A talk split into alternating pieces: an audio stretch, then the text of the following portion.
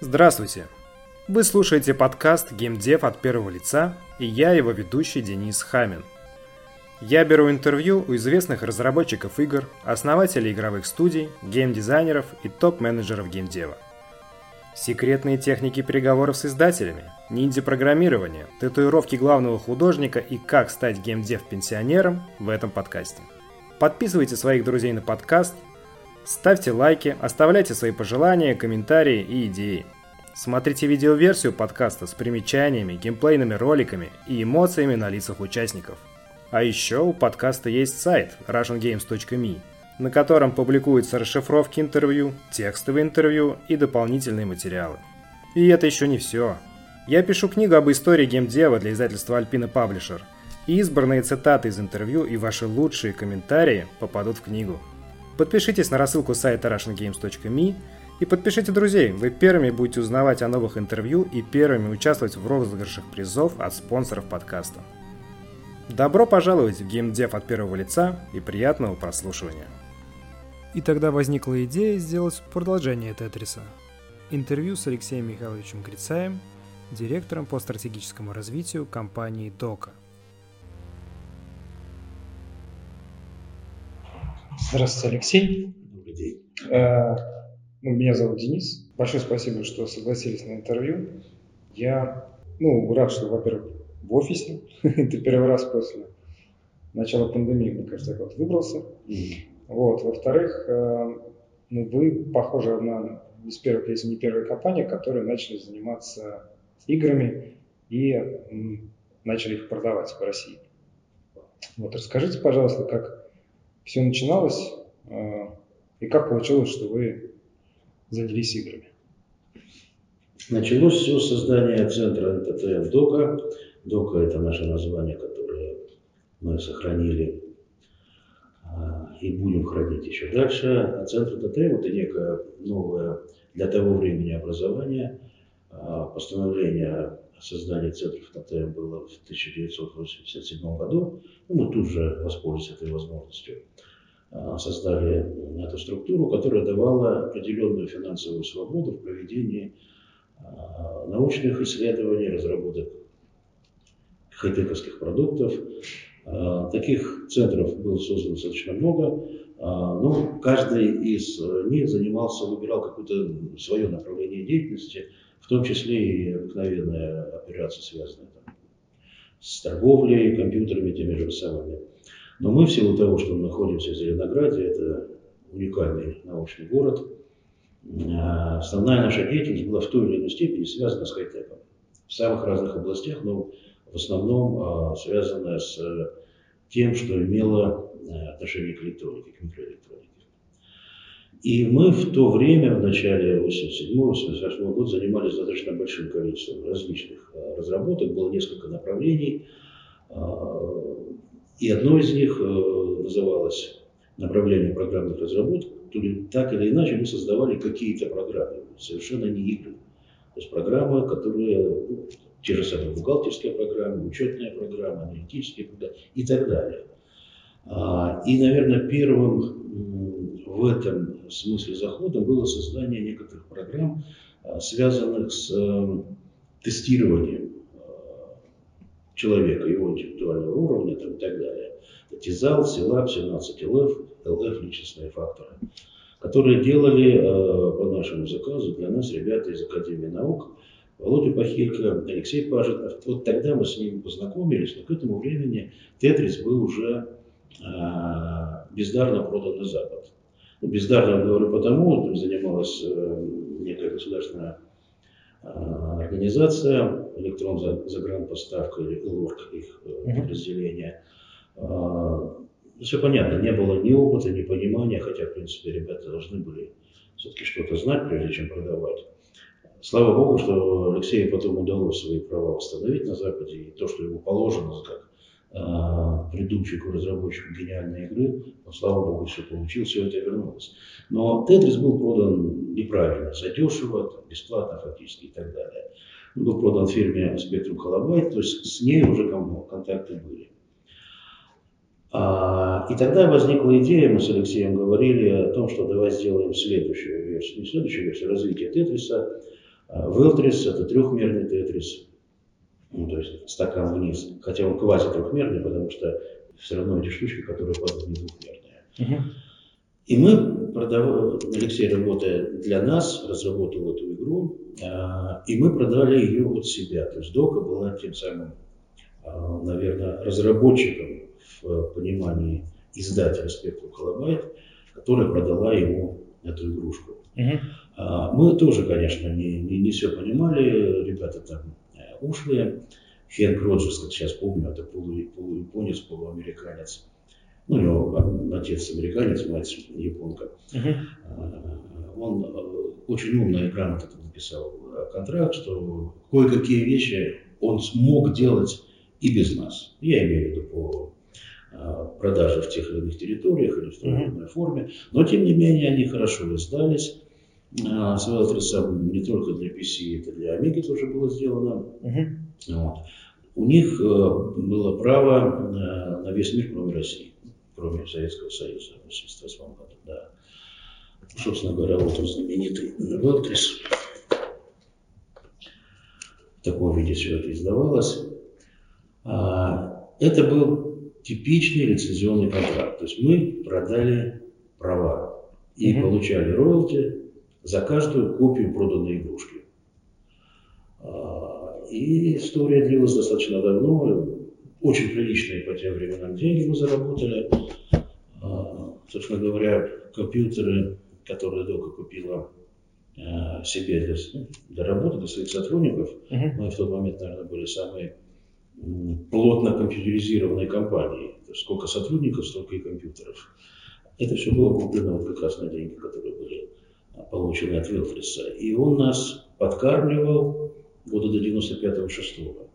Потому что Спектрум начал продавать, перепродавать права э, каким-то третьим компаниям, а, которые, некоторые из которых начали уже даже хулиганить. У нас была история, что нам пришлось привлекать крупную международную адвокатскую компанию, чтобы она защитила, защитила наши права. То есть ребята продавали, но не платили нам роялтис. Отбились очень удачно там поработали все это дело. И вот с этого момента стало понятно, что, наверное, что это, именно что, наверное, наверное, в этом есть какая-то в я имею в виду, есть какая-то сермяга. Потихоньку начали на свой страх и риск, не понимая еще что и как, начали разрабатывать новые игрушки, а, уже более сложные, наверное, может быть, не такие талантливые, как Велтрис Тетрис, но более сложно это уж точно, потому что возможности компьютера стали давать эту э, тавтологию, это возможность, да. Uh-huh. И продажи в России в тот момент, э, они были, но они носили, наверное, единичный характер, тоже по понятной причине. Дома компьютеров не было, компьютеры были, как правило, на, на предприятиях. Но, тем не менее, понемножку, по чуть-чуть, они продавались в виде просто, а тогда же это еще и были, как не смешно, диски, не диски, а дискеты. Сначала это были 5.25, я не знаю, вы помните, такого размера дискета плоская. Я которая... уже не пользовался, у меня партнер по бизнесу и друг, э, у него, значит, семья, они с первых компьютеров, mm-hmm. ну, увлекались ими. Поэтому у них были как раз эти большие дискеты. Ну вот, это был обыкновенный конверт, в него вставлялась дискета, и вот это вот был товар. Потом пошли три с половиной. А где они продавались? То есть как их продавали? Ну, мы просто, я даже сейчас трудно сказать. То есть рынка как такового ведь не было. А, либо, даже трудно сказать, либо как, сорочье радио называется, да. Ну, к нам приходили запросы, пришлите нам, пожалуйста, пять комплектов там, игры той же самой Тизал. Ну, кладем коробочку, куда-то там отправляем. Uh-huh. А, я сейчас не вспомню, когда мы в магазин попали, ну, я имею в виду на полку. Угу. Точно скажу не дату, точно скажу событие или явление, когда стали появляться так называемые компьютерные ну, супермаркеты или просто маркеты. То есть магазин, в котором а, можно купить компьютер, принтер, картридж, дискеты, салфетку для протирки монитора и так далее, и так далее. Uh-huh. И ребята, которые вот подобного рода, ну это даже не магазины были, а отделы, наверное, где-то книжных магазинах, кстати, они первые начали появляться. И для того, чтобы напол, наполнить полки чем-то еще, вот эти магазины стали у нас уже брать. Но именно они у нас, а не мы развозили. А, и ключевым, важным, наверное, я бы сказал так, событием для активного развития этого направления а, стало посещение выставки Цебет э, в Ганновере. Это было в 90-м году. Mm. Да. А, мы, причем в 90-м году мы поехали туда не как фирма со своим товаром, а как участники делегации Советского Союза на конференцию, которая проходила в рамках этой выставки ЦЕБИТ, конференция Eat Meets West. Москва, Запад встречается с Востоком, Восток встречается с Западом. Угу. А, направление или тема была а, технополисы, особые экономические зоны, что такое. А в Зеленограде тогда очень активно эта тема а, обсуждалась, и мы были одними из разработчиков общей идеологии технополиса в Зеленограде. Приглашение пришло в Госкомитет по науке и технике, а так как мы, я имею в виду центры ТТМ, были как бы рождены, а, в том числе и ГКНТ, а, тогдашний председатель ГКНТ, академик Лавиуров, направил своего помощника Бориса Антонюка в качестве главы делегации, еще один сотрудник из ГКНТ был, а тема Технополис, куда? Надо идти в Зеленоград. А кого из э, режимных предприятий можно тогда в 90-м году ну, сложности были некоторые, да. А центр ТТМ, в общем-то, свободная. А, мы поехали с Толей Шевчуком ну, по одной простой причине, что доклад был написан на, на двух языках, на английском и немецком. А у Толи английский, у меня немецкий. Мы не знали, на каком языке будет конференция, ну, готовились оба. А, приглашала на эту конференцию компания IDG, может быть, вы слышали ее, я сейчас не знаю, она в этом виде существует.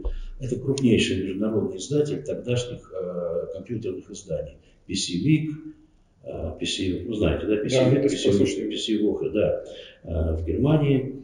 Вот мы были гостями, они принимали нас. А кроме вас кто-нибудь был еще? Нет, нет.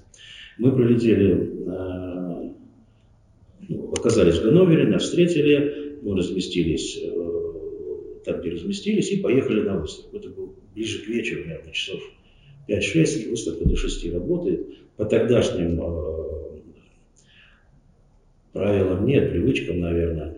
Как правило, в конце рабочего дня та или иная крупная фирма устраивала у себя прием.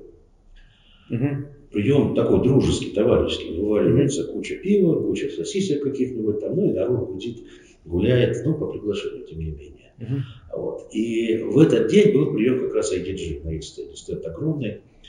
А, мы оделись, у нас были такие фуфайки, написано Дока, не помню, Дока здесь, а здесь герб, а нет, серп и молот.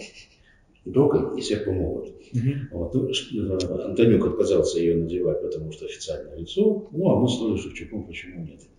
Вот мы на этой выставке, на этом стенде а, стоим, а, и, по-моему, глава немецкой диджей подводит, то, что я сейчас говорю, наверное, стыдно в этом признаваться, но это правда абсолютно. Подводит к нам человека какого-то, и мы здороваемся. Он говорит пару, буквально пару каких-то обязательных фраз, ну, привет, ребята, привет, Москва, там, ну, успехов вам. Ну, mm-hmm. да. И он, да, сфотографировали, когда встали, вот ушли, и я спрашиваю, а кто это? На меня смотрят, как кто, Билл Гейтс.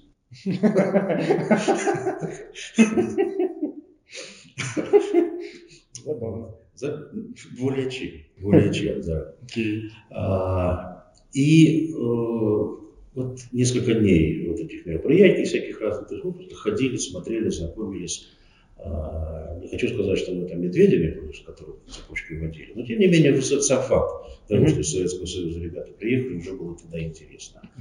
Они нас, руководство Deutsche Messe, организаторы, ведь Цебит э, это одна из выставок, которая в Ганновере проходит. И там штук 5-6 год проходит, всяких разных. Следующая выставка индустрии. Собственно, Цебит это часть индустрии, которая в силу своего глобализма отвалился в отдельную выставку. Uh-huh. В марте был Цебит, а в мае была индустрия, была индустрия. И вот на индустрии мы приехали со своим стендом. Мы приехали со стендом. Стенд в 90-м году. 90-й год, да.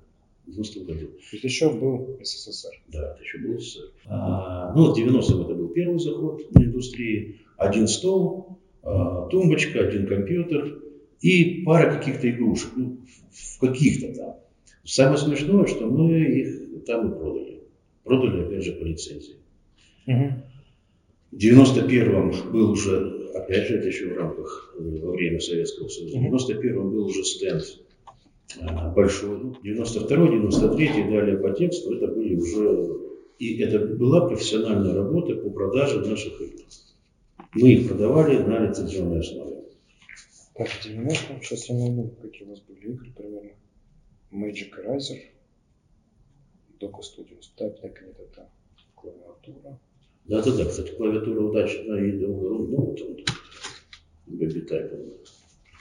Продавались на лицензионной основе. Ну, кроме Цебета мы участвовали и в выставке Entertainment э, в Лондоне, э, но стенд мы там не делали, потому что поняли, что для э, нас уже знали, нас уже узнали, и можно было просто приезжать на ту же самую выставку в Лондон, приходить на стенд какого-то издателя, говорить, привет, мы в России, мы дома, вот у нас есть новая игрушка. Интересно, неинтересно. Но мы достаточно много, там, я не знаю, десятки наших игрушек, клавиатурный тренажер. Uh-huh. Лингва матч это учитель языков восьмиязычный. Uh-huh. Мы их продавали, почти ни одну мы не продавали а, с всемирными правами. Мы ограничили территории там, немцам, ну, Цебит, Германия, там, в большей степени, тем же англичанам, датчанам, даже итальянцы покупали у нас, американцы. А, и вот это вот достаточно плотное общение с а, фирмами и издателями, и разработчиками зарубежными а, дало очевидно совершенно ожидаемый, но неожиданно хороший эффект. Мы стали издавать их игры у нас. То есть встречно, пошло встречное движение. Мы покупали игрушки зарубежных издателей, зарубежных разработчиков и локализовывали их. То есть мы, в отличие от многих компаний, которые просто покупали коробки на английском языке, а, ну, наверное, это тоже можно и нужно, но мы локализовывали игрушки. А с какого то времени было, например? Предположу, что это какой-нибудь 94 год. Предположу. Да, может быть 94 95 Ну вот здесь мы видим вот, вот эти вот синие коробки. Это игрушки, которые фирма Зайбекс. Вот она здесь, это издатель. Они очень много у нас покупали, они издавали на немецком языке, потому что это для немецкого рынка, uh-huh. на немецкоговорящего. Да, да, вот дискеты трех с половиной дюймов. Вот таким образом они в коробках. Вот. И еще одним а, значимым, на мой взгляд, тоже явлением было то, что мы, это точно первая компания в России, а, которая издавала зарубежную игру, здесь локализованную игру, и игра выходила, релиз был в один день. Оригинальная игра в Англии, например, или в Штатах, и в этот же день на русском языке эта игрушка выходила здесь. Как выглядела тогда локализация? Ну, мы просто получали э, всю сказать, необходимую информацию от разработчика, угу.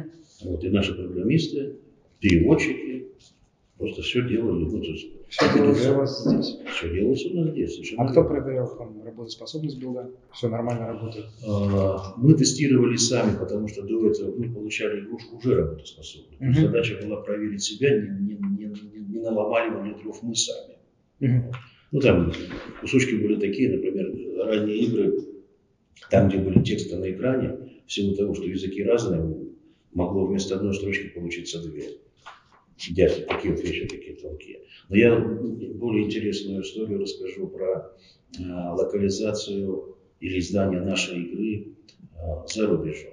Вот. Total Control, небезызвестно, это первая стратегия российская. Классная игра, хорошо продавалась. Собственно, наша разработка. Она в день релиза у нас вышла в Германии. Угу. Ее там издавала компания Software 2000, а, такая компания «Вспышка», комета, наверное, которая ярко взлетела, но потом исчезла. Они разработали игрушку Bundesliga Management. А, играющий управляет какой-то командой, продает игроков, покупает игроков там, и так далее. Но так как Германия на футболе так, повернута в определенном смысле, был фантастический успех, они заработали дикое количество денег. Вот, и решили, что вот они, как это говорится, Бога за бороду взяли, и решили удариться в том числе и в, издатель, э, в издательскую деятельность. Uh-huh. Вот, а, и решили, попросили, предложили нам издать Total Control у них. Mm-hmm. Тут была история ровно наоборот. То есть мы им отправляли а, всю программную часть, они ее переводили, они ее тестировали. И вот я был там, в компании, а, мы, по-моему, ну, то есть я точно был по каким-то вопросам связан, наверное, с э, договорными какими-то отношениями, коммерцией и прочее, прочее. Но глава компании, э, их там три человека, Варденко, старший отец и два сына, классно, что ты э, приехал, пойдем, у нашего тестировщика есть тебе вопросы. Ну, заходим в комнату, сидит молодой парень такой огромный, и он играет в Total Control и говорит мне, слушай, вот смотри, видишь, я вот сюда вот курсором подвожу, ты что? А ничего не происходит. А я еще туда подвожу, и ничего не происходит. А он тычет в самый край экрана. И говорит, непонятно дальше, я ничего сделать не могу. Ну, я ему отвечаю, слушай, ну а какой дурак будет бесполезно тыкать просто в край экрана. Он говорит, ты не прав. Задача тестировщика именно играть как дурак. Вот специальное. Делать дурацкие движения, чтобы понять, как игрушка на это дело реагирует. Мне понравилось это. Этот подход приехал сюда ребятам, рассказал. Вот, а софтвер 2000, они там, по, по фамилиям они как будто русские? Нет. Нет? Все абсолютно немцы. Ну, у них есть э, много фамилий, которые нам кажется, что там ну, Венсковский, например. Ну, вот Венсковский, ну кто он? Ну, одновременно и поляк, может быть, и русский, может быть, что знает такого okay. человека, да. Варденко, ну, бог его знает. Нет, это немцы, чисто немцы. Uh-huh. Они даже э, на волне своего успеха этого придумали а, свою игрушечную выставку. Свою имеется в виду немецкую. Uh-huh. Потому что там, ну, в э, Лос-Анджелесе есть это Е3, да, в Лондоне есть известная там а в Германии нет. Как же так? Давайте сделаем. Они два года проводили за свои деньги выставку в Кёльне. Ну, первый год она еще шатковалка была, на второй год она просто сдулась окончательно. Я сейчас, кстати, ну, это, они к ней не имеют отношения, но выставка в Кёльне проходит. Верно. Я, я про них говорю, что это компания, которая комета. Замечательная веселая штука. А, мы ее тоже издали. А, судя по картинке, это матч 3 только. Ну да, шарики взрываются, там очень веселая музыка, заводная, такая зараз, заразная игра такая. Mm-hmm. Ну, к вопросу о том, что они Бундеслига менеджер, Total Control и такая веселуха под названием Swing. То есть они издали ваш Total Control, а вы издали их Swing? Издали их Swing, совершенно верно. Они предлагали э, Бундеслигу, нам она абсолютно, ну, ни с какой стороны, там, в начале 90-х годов, заниматься покупкой и продажей игроков – Родина, как известно, не продается. Хочу вернуться немножко назад, что такое Центр научно-технического творчества молодежи был в то время. Что я знаю, что были кооперативы, были советские предприятия, но вот что конкретно такое. И почему были такие преференции, что можно было поехать за границу на выставку. Ну, если преференции не в том заключались, что можно было поехать на выставку, на выставку и так или иначе не ездили, безусловно. А, в 1987 году вышло совместное постановление ЦК Комсомола и Госкомитета по науке и технике о а, создании а, центров научно-технического молодежи, творчества молодежи. Центр НТТ. Абсолютно правильно сказали. Собственность государственная, собственность колхозная. Появились уже кооперативы, наверное, 85-86 год. Но кооператив это не в обиду, конечно, будет кому сказано, пирожки, что-то такое. А центр ТТ, почему еще эта аббревиатура научно-технического творчества? Некое хозяйственное образование, в котором осуществляется деятельность научно-техническая, ну почему молодежи, комсомол, я думаю, а, мы и в то время говорили, и сейчас вспоминаем, я думаю, что это был эксперимент, а, и если бы он был бы неудачный, ну, накосячили чего-то, можно было всегда сказать, ну, это молодежь, это комсомол, мы по попке нахлопали, и, и все нормально. А, смысл заключался в следующем. В центре НТТ можно было осуществлять ту самую научно-техническую деятельность в относительно свободных финансовых рамках. То есть, некое предприятие заказывает у центра НТТ какую-то разработку и платит э, за сделанную работу какие-то деньги. А центр НТТМ расплачивается с теми людьми, которые эту разработку делали, по тем нормам, ставкам, которые сами устанавливают. То есть таким образом э, как бы уходили от э, этих зарплатных установленных ставок инженер 130, старший инженер 150, там и не больше. А, это давало какую-то финансовую возможность. И надо сказать, что люди, сотрудники тех же самых наших предприятий, а, со своими идеями с радостью бежали к нам. Мы создавали условия для этой работы, частично сами участвовали в ней, имеется в виду профессиональную деятельность, не только организаторскую. А, и занимались большим количеством различных направлений, ну так или иначе связанных с электроникой, потому что Зеленоград это центр электроники. И тогда был в Советском Союзе, сейчас. И среди всяких разных направлений, там было все что угодно, не то, что все что угодно, там их было достаточно много. Как я уже говорил, скальпели для микрохирургии глаза из электронных э, материалов делали и было направление программных разработок. Мы тогда не, не то чтобы не ставили перед собой задачу разрабатывать игры, об этом не задумывались. Угу. Программные разработки ну, самого широкого плана, которые, которые были востребованы э, на том или ином куске производства, и инициативно то, что мы делали сами. Ну, тогда, уже тогда началось э, какое-то компьютеризированное, э, например, тестирование интеллектуального развития человека, творческих его возможностей и так далее. Мы разрабатывали эти программы а, и даже их продавали. Причем как не смешно, почему смешно, нормально. Не только физические лица покупали, покупали отделы кадров предприятий для того, чтобы там какую-то mm-hmm. работу по творческому изучению вести. И еще один вопрос, почему именно в Зеленограде? Ну, что мы в Зеленограде живем, почему Нет, я имею в виду, почему именно в Зеленограде зародилась, ну, один из первых научных... А, да, наверное, правильно, да. Центр НТЖ не был как бы целью специально, вернее, вот эта форма, она не была целью, это был один из способов, наверное, а, если не... Я сейчас боюсь буду говорить, а сегодняшнее поколение будет воспринимать мои слова через призму протестного движения чтобы освободить творческий потенциал. Вот, но никто его не, не закрывал, не зажимал этот творческий потенциал. Появилась еще одна возможность. Угу. Зеленоград, э, Зеленоград не для красного словца, центр э, электроники, он и создавался так. И институт, который большинство э, работающих здесь на предприятии заканчивали, так или иначе все были с электроникой связаны. Угу. И с программными разработками в том числе. Но неправильно считать, что вышло постановление ради нас, ради Зеленограда. Да, мы писали, мы участвовали в разработке всех этих документов. Много того, что мы хотели туда заложить, не прошло по всяким разным, в том числе непонятным причинам. А, но это постановление открывало возможность создавать центры ТТМ где угодно. Вот почти день в день с нами а, в Одессе был открыт центр ТТМ, их ребята очень хорошо знали тогда, сейчас, к сожалению, контакты пропали. Ну, они давно пропали. А, я уже говорил, Минотеп, центр НТТ Минотеп.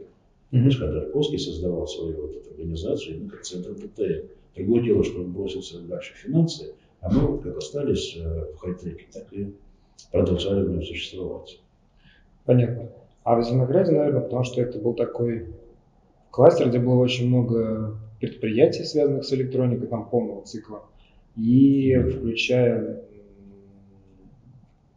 как называется, вузы, которые готовили кадры, собственно, для этих... Э, Зеленоград этим отличается от, э, от многих, наверное, городов-спутников или наукоградов, так называемых, потому что он, в отличие от э, многих, не было так, что есть город, в него принесли какое-то производство. Он создавался ради этого. Город создавался ради микроэлектроники. То есть одновременно строились заводы и жилье и весь, правильно вы сказали, полный цикл от производства э, материалов, на которых эти микросхемы делаются, производства оборудования, на которых делаются на этих материалах микросхемы, ну и, соответственно, производство приборов, ради чего все это делается. Ну и, соответственно, если какой-то человек вдруг захотел компьютер себе домой, наверное, ехал в Зеленоград. И не думаю, не думаю, нет, нет, нет. Ну, Зеленоград производил компьютеры, первые компьютеры, ДВК вот эти, ДВК 1, 2, 3. Потом уже пошли собственные PC-шки настоящие. Да, они сначала в первые, первые появлялись действительно в Зеленограде, но рынка не было тогда еще.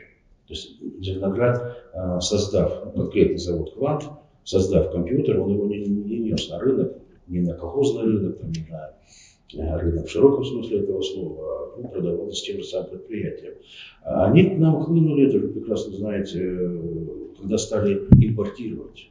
Вот когда пошел импорт, то он был уже широкий, доступный и так далее. Окей. Тогда, ну давайте перепрыгнем обратно в 90-е.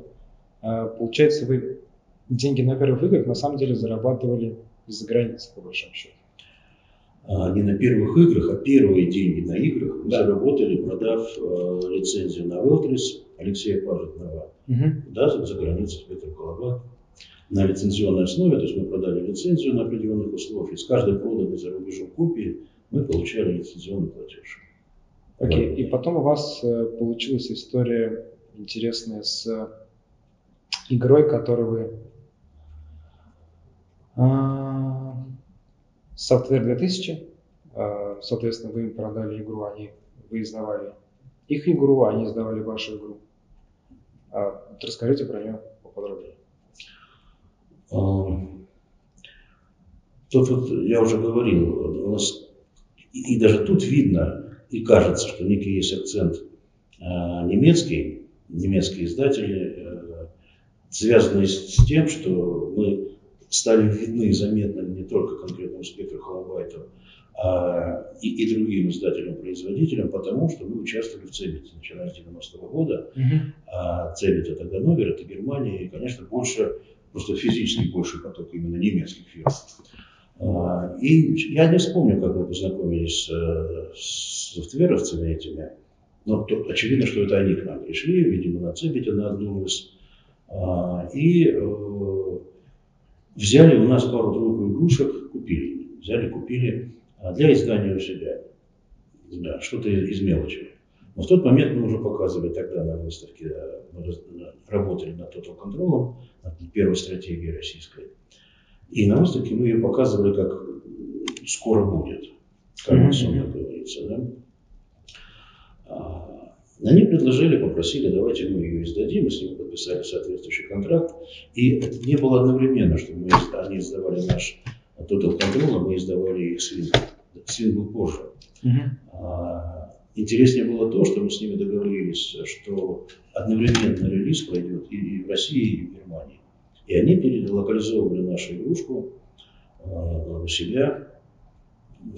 Свинг вышел раньше, в Германии, мы тогда не было, вот момент э, издадим одновременно, он на самом деле для нас был. Это мы здесь хвастались, говорили, вот опа мы какие, что одновременный релиз. Гораздо интереснее было то, что одновременный релиз был а, Digital Software, это ранее, uh-huh. когда игрушка выходит там, ей соответствующий шум они придают сами. Но и в этот же день, в день релиза Ванды, она выходит полностью локализованная в России. Ну, какое-то на это мы заработали, ну, если не имя, то внимание к нам уж точно было. Потому что локализация вещь такая своеобразная, но она еще и затратная. Гораздо проще купить коробку, тысячу коробок купить в Англии, привезти сюда и здесь расставлять. Ну да. А, окей. Я, насколько понимаю, вы а, играми активной разработкой занимались где-то примерно ну, до 95-го, до 98-го года. Ну, где-то до 98-го, где-то до 99-го. Да. И вот после Велтреса какая ну, игра можно считать вот, самой вашей успешной? Что считать успешностью? Деньги или количество копий, или по вниманию? Можно по-разному, как вам больше нравится. Тогда разные. Тогда разные. Конечно, а, Total Control был э, очень успешной игрой, а, наверное, по деньгам в том числе и по вниманию, потому что действительно это первая стратегия, которая разработана в России. И она по тому времени была очень неплохая по качеству. Там спустя какое-то время появились более могучие игры. Мы, кстати, вот тоже история. Мы разрабатывали игрушку под названием «Вьюга в пустыне». А, помните, буря в пустыне была да. в 93-м, что ли, году, да, там? А, ну, это определенный стёб был, специальное название такое, а, «Вьюга в пустыне». И оно, кстати, привлекало офигительное внимание, извините, во французский. А, на Западе само название «Вьюга в пустыне». Они смеялись, радовались, хохотали. Это был не, то, не просто развитие, наверное, Total Control, это был просто следующий шаг в стратегиях, где юнит, так называемый, то есть вот некий танк, предположим, да, uh-huh. он в ходе игры самообучается. Ты не просто двигаешь ты, мозг, мозг, а в ходе игры этот танк понимает, что от него хотят, и он самообучается и начинает уже действовать самостоятельно, э, помогая тебе выигрывать. А, две стороны, они были условными, безусловно, условными, безусловно, красивая фраза. И играющий мог выбирать либо за ту, либо за другую сторону. Но, что самое интересное, вооружение было реально э, на тот момент реальное российское и реальное натовское. То есть самолеты были реальные сушки, реальные миги, Т-90. Слово «реальное» я имею в виду, что характеристики, которые закладываются. То есть, если этот самолет летает быстрее, чем этот, то это так оно и есть и в игре. Угу. Зачастую в стратегиях ну, придумывают, вот это будет такое, это будет такое. А мы характеристики закладывали, ну, то, что знали, естественно, из открытых источников. Никто там э, в секреты не пытался залезть. Но это в определенной степени игра, в кавычках, пропаганда э, нашего оружия. И даже и превью ее мы показывали в Дубае на выставке вооружений. Серьезно, это было так. Наш сотрудник э, Сережа Бак ездил, э, ребята-художники сделали очень красивые, очень красивые. Ну, вот, именно что превью. Uh-huh. Не только арабы, но всякие другие подходили. Мы стояли на стенде э, ВПК МИГ, они там свои 29 и МиГ-130 вот эти вот показывали. И там стоял большой компьютер, стоял Сережа Пак и показывал, как наши МиГи долбают их фантомы. Вот. И где-то на середине разработки мы захлебнулись мы не смогли ее довести до конца. А, Но это было, а мы замахнули, знаете, слишком замахнули, не по плечу. Это фактически искусственный интеллект, но тогда не хватило ресурсов, просто не, не, не материальных ресурсов, а скорее компьютерных. Угу. Понял. А, я так понимаю, где-то в 90-х годах у нас тоже начали появляться выставки э, игровые, ну или что-то связанное с игровыми, э, с игровой индустрией. Расскажите, пожалуйста, вот про первые, как вы в них участвовали, что это было такое? Аниграф первая выставка. А, Аниграф, да. Опять же, сейчас не вспомню, но легко найти, наверное. 93 93 да? Вот. Ну, мы тогда уже немножко оперились, уже немножко, так сказать, на крыло встали и были, ну, объективно, мы тогда были в стране, ну, в первых тройке, пятерке, я не знаю. Уж точно не хочу сказать, что мы были единственные. А, ну, тогда все бросились в эти вещи игрушечные. Выставка-конференция, можно было сказать, потому что была масса мероприятий. А, художники тусовались, разработчики, звуковики э, и так далее. Были э, что-то типа конкурса, что-то типа того, того же самого, не знаю. То ли Грэмми, то ли Оскар, то ли еще что-нибудь. Лучшая игра не графа Лучше, кстати, в юга, в юго пустыне, ее так и не, не случилось, но у нее есть награда. Лучшая перспективная разработка или лучшая надежда игровой индустрии, что-то такое. Вот. Uh-huh. Ну, нет, это было интересно. Это было, конечно, не так масштабно, безусловно. А, но было интересно, была такая тусовка. Мы, в принципе, в то время, начало 90-х, где-то до середины, ближе к концу, а, все, кто занимался разработкой издательства, конечно, между собой общались. Угу. А вот компьютерный бизнес России, он чем-то отличался от Ленинграда? Ну, он был шире, глубже и выше. Компьютерный бизнес России в широком смысле. Там были а, и разработчики, и техники. Там были интеграторы. Ну, там IBS тот же самый. Угу. Там были, обязательно присутствовали все а, вендоры, в лице российских представителей. Да, там, Microsoft, Ольга Делькунова, только-только тогда начиналась. А, там, ну, ну, все, кто тогда был, Караченский и антивирусник там наш Касперский, Касперский, вот, все тусовались, и мы какое-то время, какое-то время там не виде младшего брата, мы все-таки были крупные, вот в такой другой отрасли, под отрасли, наверное. Но все равно на равных. Не только с Биллом Гейтсом общался. Еще из Караченцева. Понятно. А вот э, где вы познакомились э, с, с татарским? А, там или где-то отдельно? Я предполагаю, что да, что это было на выставке. Потому что чему бы ему к нам приезжать сюда, в Зеленоград? Наверное, на выставке. Да. У него тогда была идея абсолютно правильная, к сожалению, полностью не до конца реализованная. Он собирался делать гору самоцветов, вы слышали наверняка, это Смотрели. серия мультиков. По-моему, 100 штук их должно было быть. Про сказку, а, идея сказки всех народов и народностей, которые проживают в России. Да. Вышло на Ютубе, я с сыном смотрел. Мне кажется, не только на Ютубе, первые, первые они по телевизору показывались, ну, да. они были. На него была идея, сказать, широко все это дело представить, в том числе и сопровождать а, мультики всем сопутствующим, что можно. Там игрушки делать, мягкие игрушки. Вот, он все время говорил, нельзя играть в эту самую Барби, в этого самого Кена. Полностью согласен с ним. Надо играть вот, ну, не в условную какую-нибудь Аленушку, вот эти новые герои, новые сказки, старые сказки в новой подаче. Да? Угу. И он предложил, э, или даже не предложил, он спросил, а можете что-то свое вот это компьютерное с этими, игруш, с этими мультиками делать? Угу. И, и мы предполагали, что мы будем сопровождать выпуск каждого мультика, каждой сказки ну, какой-то ну, игрушкой в широком смысле слова. Она не могла быть игрушкой со своим сценарием, чтобы и играть за потому что тут понятно, что в мультике происходит, а с этим мультиком что-то делать. И один такой вот там мультфильм татарского, который так или иначе в игровую форму переделан. По разным причинам до конца все это дело не удалось довести. Понял. А вот с... вы также начали заниматься издательством с какого-то момента? А, как западных игр. Да, как... А, западных Да, и западных игр тоже. И вот расскажите о вашей первой игре, вы, собственно, как вы нашли ее, или она нашла вас?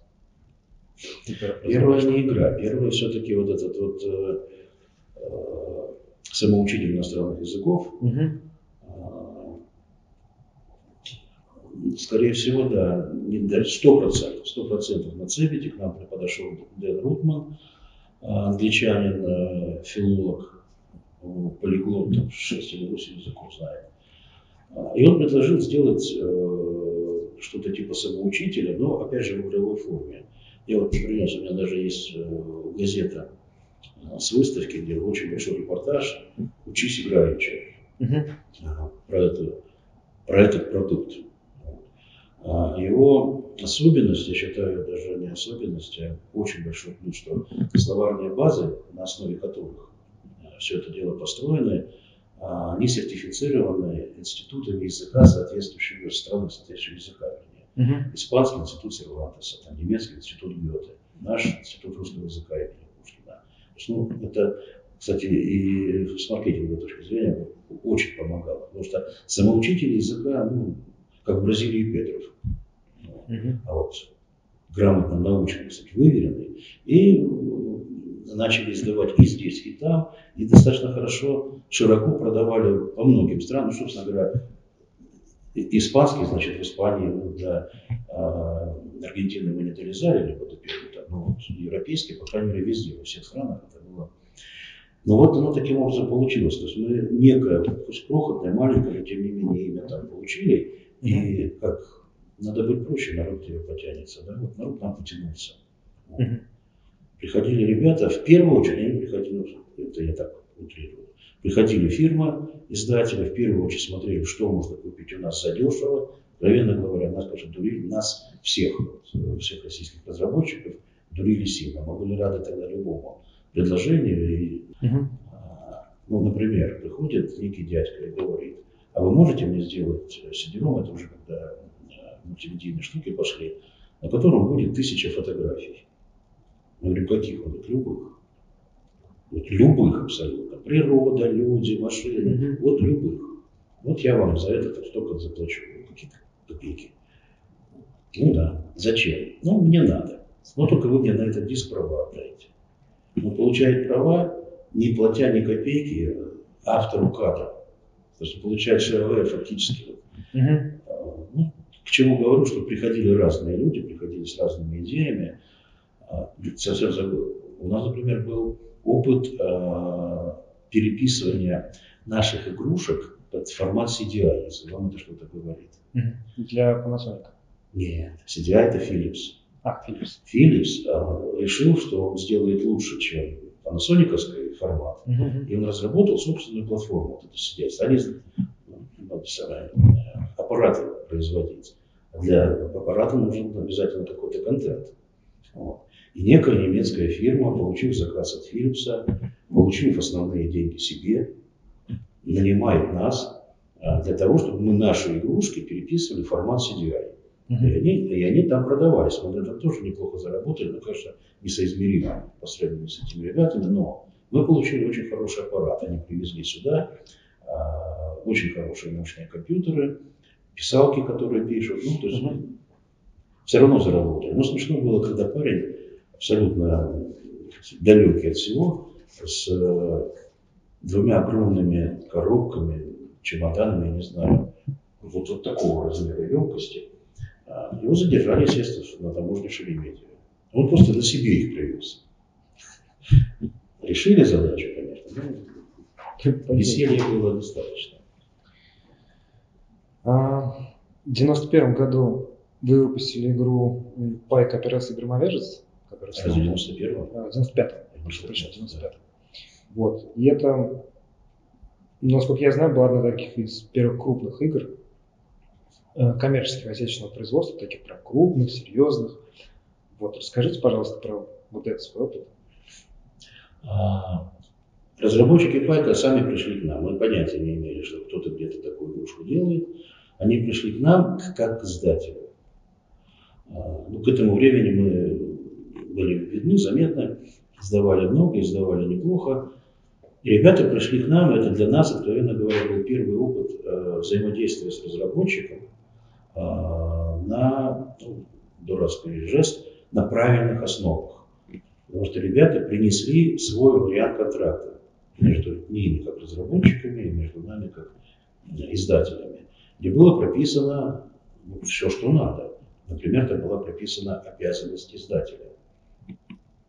До, до этого ребята, которые приходили к нам, вот игрушка, купите у меня игрушку, тогда угу. покупаем. Договорились по цене, а, либо мы просто единовременно платили, либо на лицензионной основе с каждой проданной копии.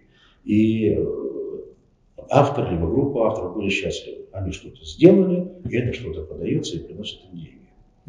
А с этими ребятами э, они принесли контракт, которым издатель обязует двоеточие и хороший-хороший перечень. Столько-то, не менее, не менее стольких-то денег вложить в рекламу обеспечить э, в стольких-то там журналах, в стольких-то телек, там, ну и так далее, и так далее. Угу. Ну, конечно, и их тоже в том числе обязательства. Это хороший, грамотный контракт. И э, это связано с тем, что один из э, участников разработки какое-то время в, в Штатах имел отношение к подобного рода вещам, фактически взял этот опыт и принес сюда. Угу. Я хочу сказать, что повторения не было. Дальше мы не потому, что мы противились. Никто, никто больше не приходил с тем, чтобы обязать издателя что-то делать. Угу. Ну, тут еще успешность. Вот если бы мы говорили, что вот она линейная абсолютно ситуация на рынке, вот, угу. абсолютно одинаковое количество компьютеров, абсолютно одинаковое количество магазинов, там, и смотрим, что опа, пик, тогда это, наверное, точно это успех конкретного продукта. А здесь очень важно, что это все важно во времени смотреть. Вот когда ноль, рынка нет никакого, и он начинает развиваться. Угу. И вот на таком рынке, какой бы великолепный продукт не был, все равно не может быть этого рынка. А вот на таком рынке уже вот может быть. И Пайк, он ну, совпал с ростом. Я уже говорил, появились там отделы компьютерных в магазинах. Начали появляться первые э, сетевые, сетелит, по-моему, там первый был, еще кто-то создавал именно, именно магазины. А в магазине компьютера без игрушек никуда. И стало, стало куда продавать. Не только физически, ну, единицам, как говорится, а вот именно в сеть отправить там 5000 коробок. Угу. А, ведь этим кто только занимался. 1С вдруг начал заниматься играми. Они создали у себя а, подразделение, стали перекупать э, разработчиков и под именем 1С продавать игрушки. Ну, кстати, именно. Но мы через их сеть, через их каналы продавали свои игры. Понял. И как раз, наверное, примерно в это же время появились, а, ну как сказать, то, о чем мы говорили, ну, промышленные пираты или а, ну компании, да. которые начали печатать диски. Это опять же связано, опять же связано вот с, с этой э, временной системой ординат. Угу. А, дискеты копировать, ну да, наверное, можно и копировали с первой секунды. А, игрушка, как я говорил, вот, тот же самый условный Total Control в 94-5 году стоил порядка, ну тогда все считалось в УЕ, подавалось в рублях, цена в УЕ 30-40 долларов.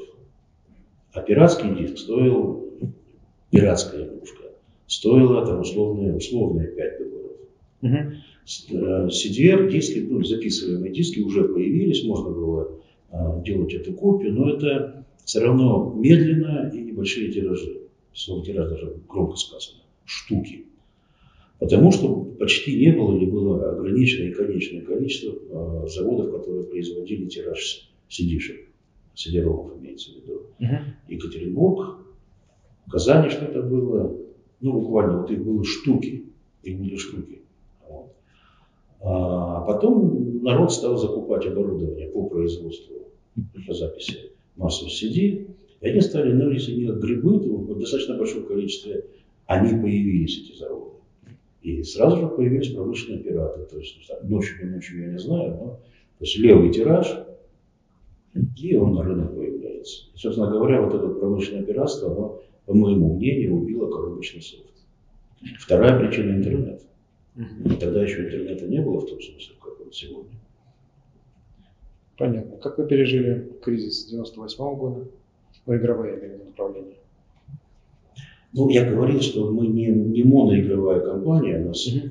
достаточно большое количество направлений другой деятельности. И софт, вот период там, с 88-го, наверное, ближе к 98-му, он был заметным приносителем денег в компанию. Весь этот софт всегда был у нас доходным, прибыльным, но если в эти, это десятилетие это было заметно видимая прибыль, то после она стала уже ну, почти незаметной.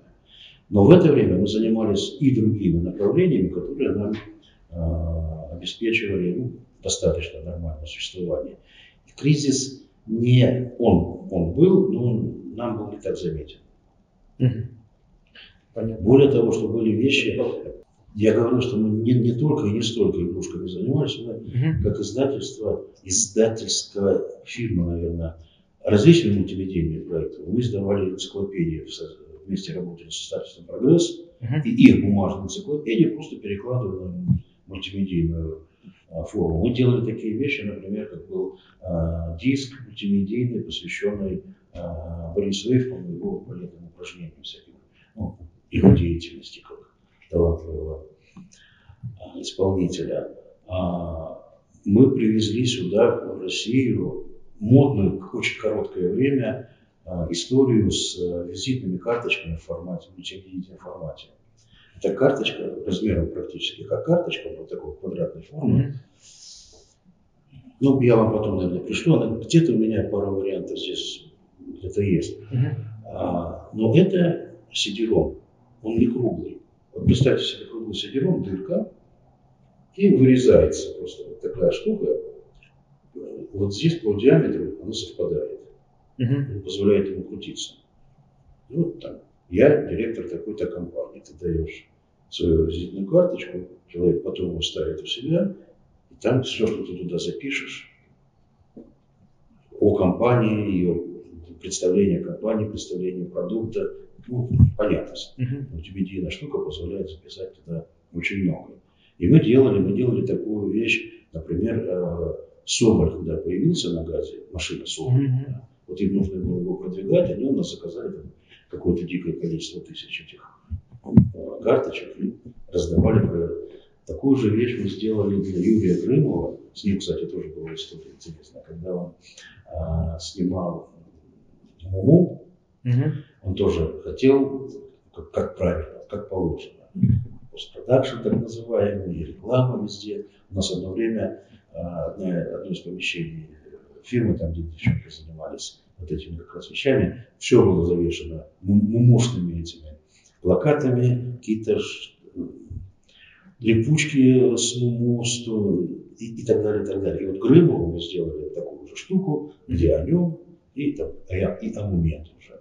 И он ходил там, раздавал все это дело. К чему говорю? То есть не игрушками едиными.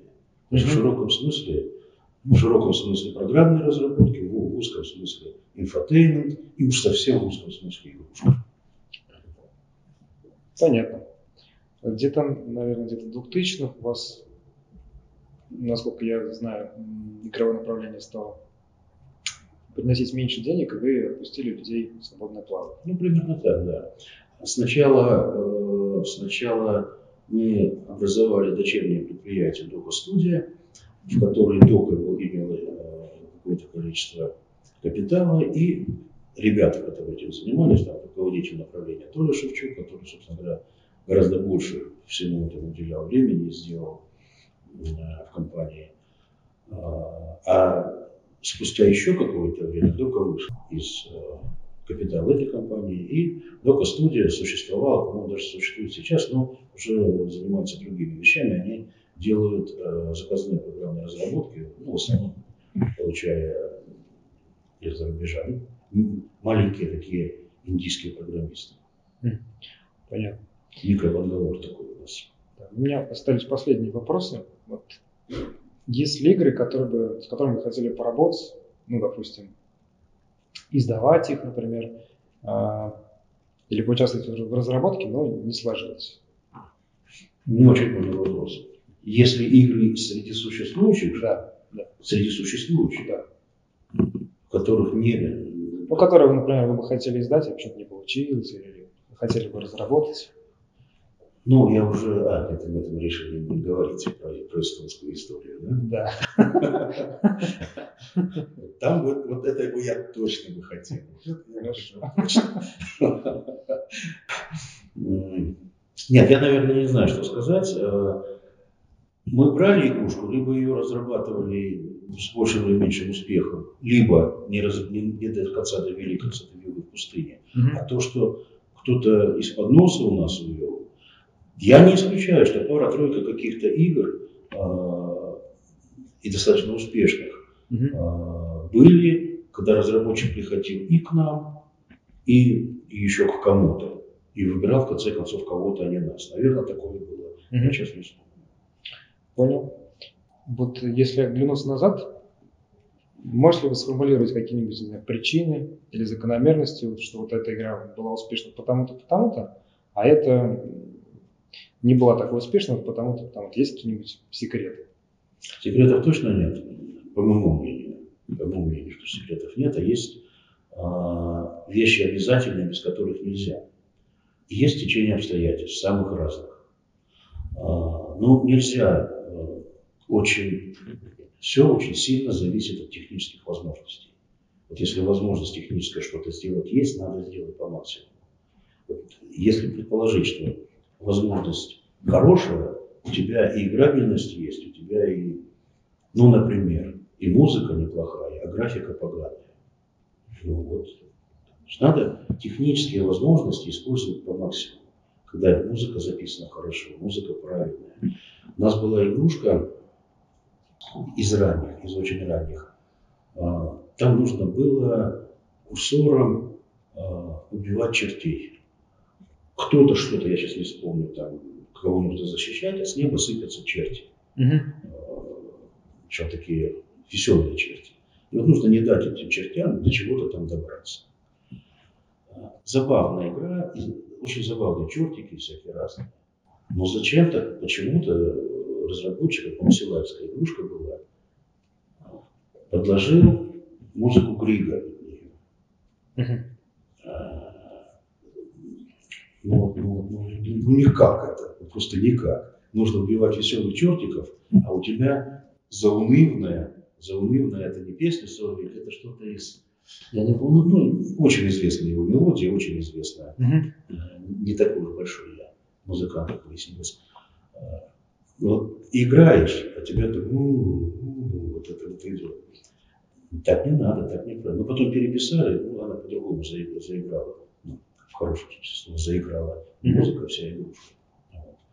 Очень графика она очень влияет. Но это я все говорю о тех играх, которые были в то время. Сегодняшняя и возможности, сегодняшняя могучесть компьютеров и могучесть программных продуктов, которые есть. Тогда там силикон графика, силикон графика, больше ничего не да? Что новое появилось, что-то новое появилось. И вот что я точно не, не должен делать, а поэтому не буду делать, давать советы сегодняшним разработчикам. Во-первых, ничего в этом не понимаю сегодняшнем.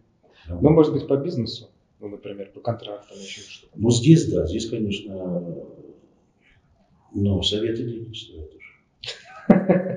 Хорошо. Тем более мои. Так, ну, наверное, все. Большое спасибо вам за интервью. Ну, сейчас, я так понимаю, вы занимаетесь э, оборудованием для театра, насколько я помню. Мы занимаемся, сегодня можно употребить, не очень люблю это словосочетание, но по сути оно правильное. Мы системный интегратор. Мы занимаемся театральными технологиями, ну, полный цикл. Если строители построили здание, потом пришли мы, мы ушли, и это театр. То есть свет, механика, звук, система управления, даже кресло угу. и прочее, прочее, прочее. Ну вот я вам желаю, чтобы больше театров строилось э, в России, еще где вы хотите точно. жить, работать. Ну, у нас сейчас хорошо. Чтобы они были, как сказать. Спасибо за интерес. Я думаю, что у вас, безусловно, получится в большей или меньшей степени оно интересное что-то. Стало быть, останемся в истории. Хорошо. Спасибо. Спасибо. Спасибо.